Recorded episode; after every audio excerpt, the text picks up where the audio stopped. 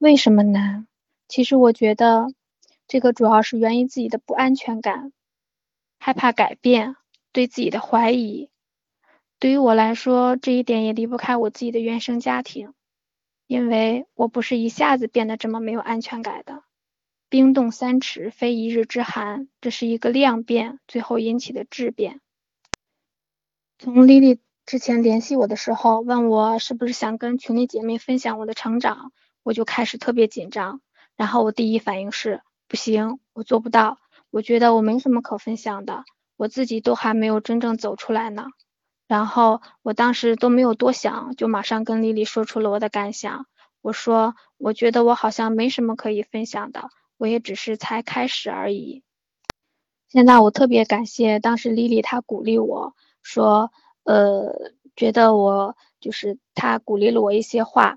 嗯，具体什么我现在忘记了啊。但是就因为他说的那些话，让我意识到我当时那种紧张和抵触情绪，然后我就慢慢的试着去接受他，不是批判就是接受，就觉得哦，我知道了，我现在在紧张，在抵触这种情绪，然后我去想，我为什么会紧张？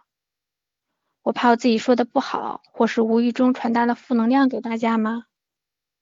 那再深一层呢？其实我是希望我的分享可以帮到大家，这样我能得到大家的认可。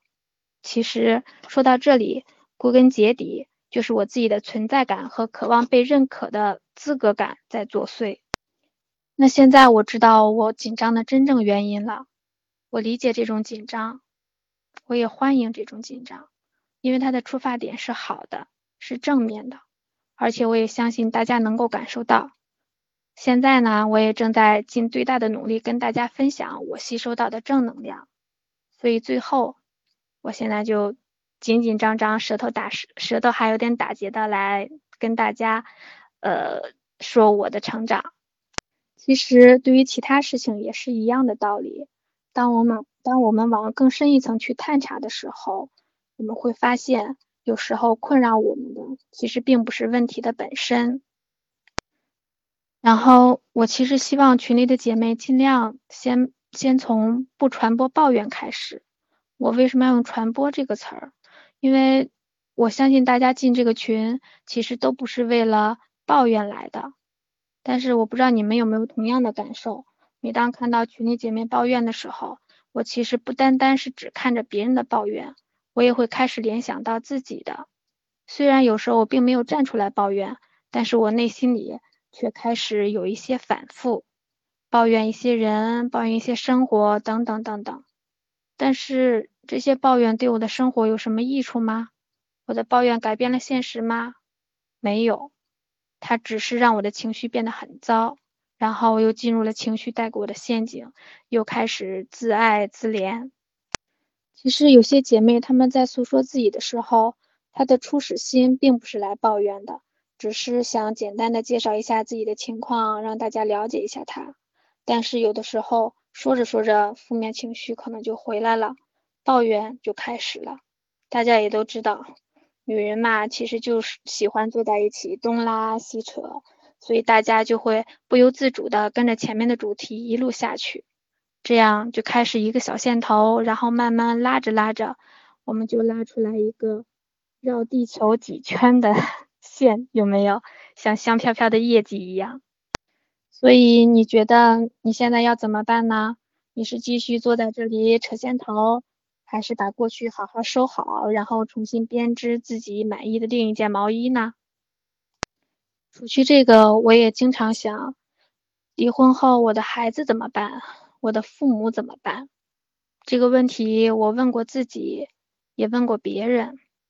但是在别人那里，我得到的答案是，这都是你的借口。然后我就开始想，这真的是我的借口吗？我开始不肯承认。但是有问题存在，就肯定有它所属于的答案。然后我就慢慢去想，呃，我的父母怎么办？我的孩子怎么办？然后我就觉得，父母他们是成人，这个问题应该比较好解决。所以我先从他们的角度去想，其实父母对于我们来说，就像我们对孩子一样，只要我们过得好，他们怎么样都可以。所以我就发现，就这么简单就解决啦，问题又回到了我们自己身上，现在就变成了我怎么样过好自己的日子，这样是不是就简单多了？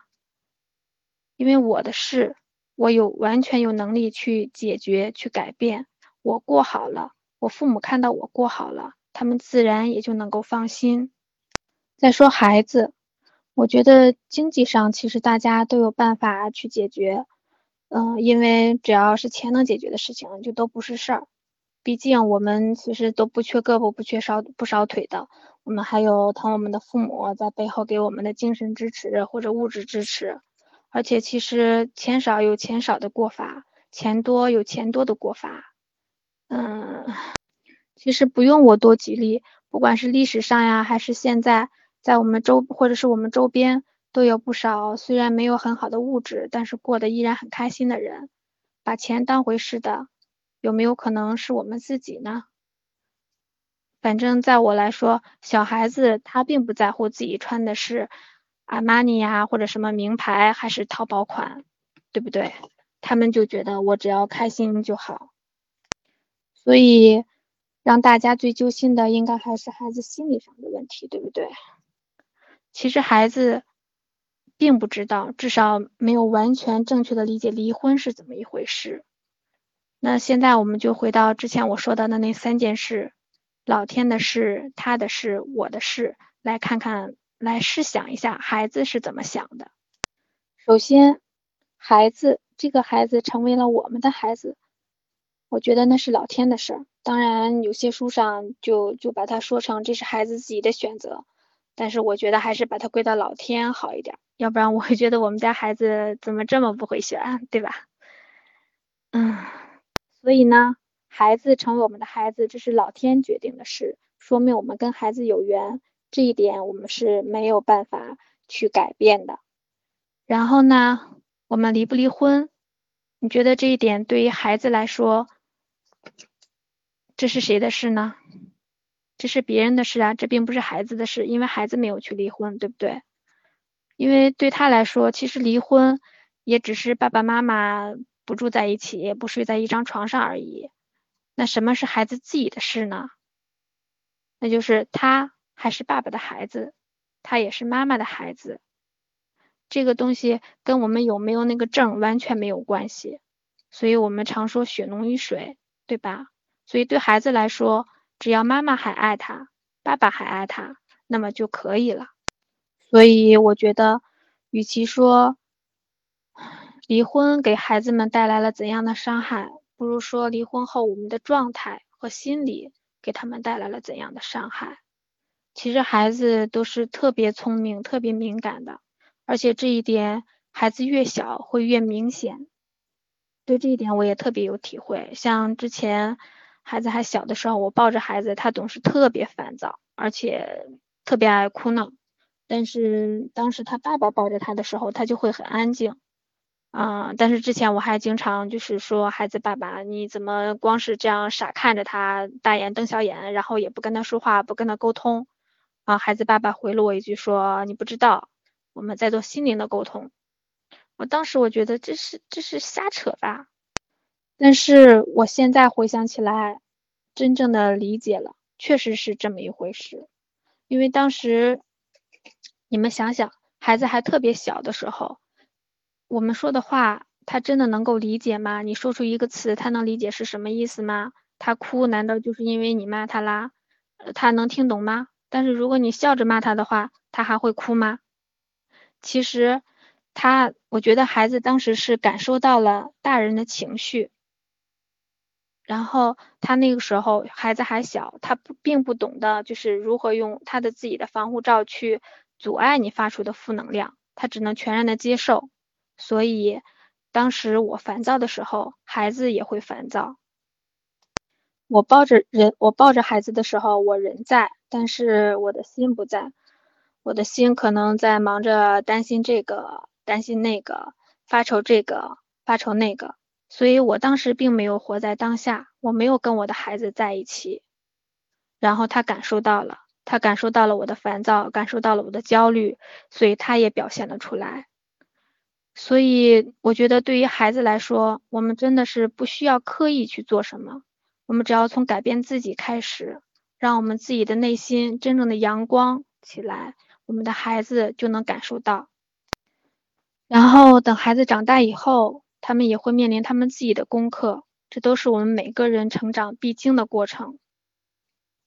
而且对于这一点，我觉得同样也可以用到我们的父母身上，因为父母年纪大了，他们的心理也会比较脆弱、比较敏感。虽然说他们阅历多吧，但是我觉得我们的父母好多也都是迷失了自己，他们都是活在别人的眼光和评价中。但是不管怎么样，请大家相信。为母则坚，只要你过好了，不管别人说什么，你们的父母心里其实都是安心的。然后，另外我要说一点，就是我前面不止一次提到说原生家庭，我需要解释的是，在我们深入自己的时候，试图找到问题的根根源所在的时候，呃，其实并不是说要把我们的责任去归咎到原生家庭或者是我们的长辈。因为其实这样又误入了一个我是受害者的陷阱。我们要知道的是，我们的父母在他们当时的年代已经尽他们的全力把我们照顾到最好了。难道，呃，你想想，难道不是这样吗？要不然我们现在哪有时间在这里讨论我的婚姻失败啦，我要怎么办？呃，我觉得我们应该现在可能就没有空闲去考虑这些，而是担心下一顿饭能不能吃饱，对不对？我们。所以，我们现在还知道，呃，我们面临这样的问题，需要讨论，需要学习，这就说明我们的父母已经尽了他们最大的努力，让我们有机会来接触到这些，让我们可以在这个就是尽量少的去把我们的这个经历去重复在我们的孩子身上。所以，我觉得我们首要的任务是强大自己的内心。我知道这个其实蛮难的。像尤其像我，我一直其实都没有停止工作，没有停止跟外界沟通啊之类的，都很难。但是大家为什么不试一下呢？如果你不试一下，你怎么知道自己是不是可以做到，对不对？你自己的快乐只能靠你自己去争取。所以这个问题，我的孩子怎么办？我的父母怎么办？我觉得它本来就是一个伪命题，因为它的根源还是我们要首先知道自己怎么办。你知道自己怎么办了，其他两个问题就迎刃而解了。你觉得呢？我相信生活其实就是不停的给我们功课，让我们然后让我们带着问题去探索、去享受、去成长。嗯，不管怎么样吧，其实都有一个宗旨是不变的，就是回归到我们自己的内在，我们才能找到问题的答案。我们只有学会了爱自己。才能有力量去爱别人，也有魅力吸引别人来爱我们。你若盛开，蝴蝶自自来，对不对？然后婚姻其实应该是我们人生旅程中的锦上添花，不是雪中送炭。所以我们首先要做出的就是活出自我，照亮自我。那么这样的话，我们自然也能照亮我们的周围。其实这也就是之前竹之间提到的吸引力法则。最后我要说的是，在成长的路上，负面情绪其实随时会来敲门。然后那个时候不要紧张，如果自己无法面对的话，可以找朋友或者是群里气场比较合的姐妹多聊一聊。像我其实前几天也也是又有了负面情绪，然后跟正正沟通了一下，才又开始往前又迈了一步。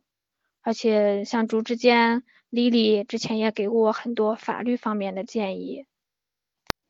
人非圣贤，连经验丰富的心理医生都会有负面情绪，然后他们有的时候也会去找心理咨询师。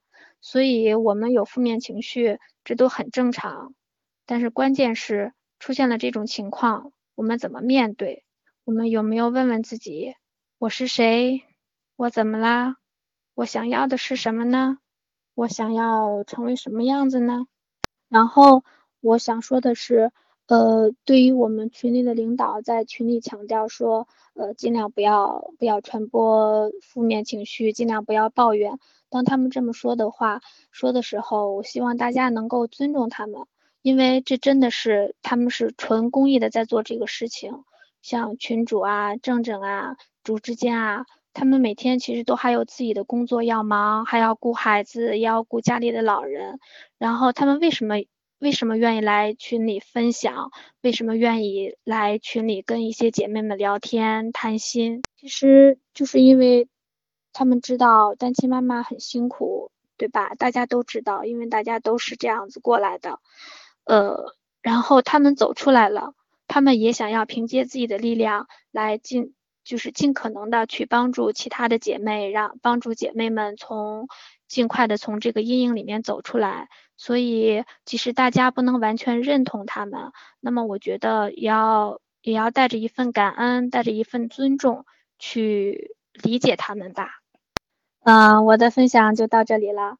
然后，其实现在还有还经常会有负面情绪来骚扰我，但是频率正在降低。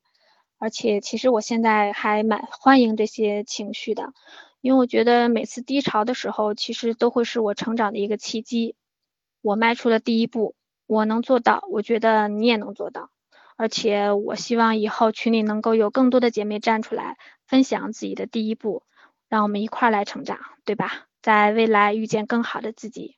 谢谢大家，谢谢群主，谢谢正正，谢谢朱之间，还有谢谢其他好多好多姐妹，谢谢。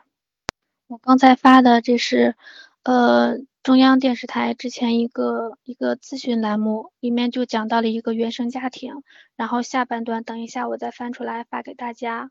啊，我看到这里面有一个问题，是说，呃，在很多场合会不自觉的想到过去，不怨恨太难了。怎么才能有效的做到不怨恨？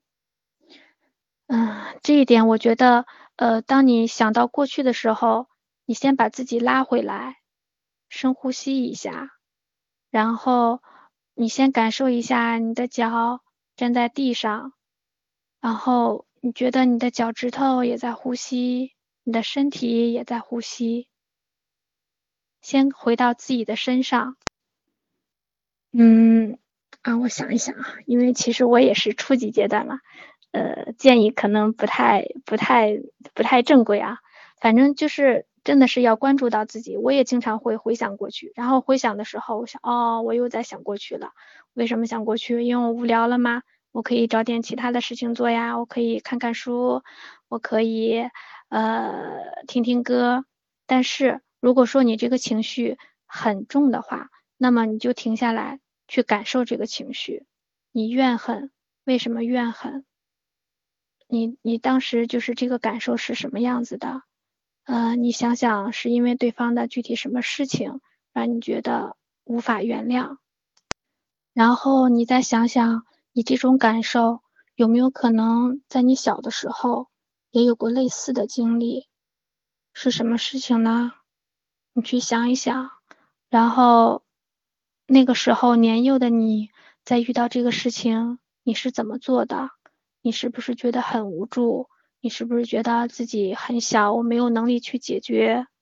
然后这个时候，你可以告诉自己，我已经大了，我不是小时候的我了，我有能力来做我自己的选择。你可以选择去为了别人的一个错去怨恨他，然后让自己不舒服；你也可以选择让对方。去做他想做的，然后你只要关注你自己就好了。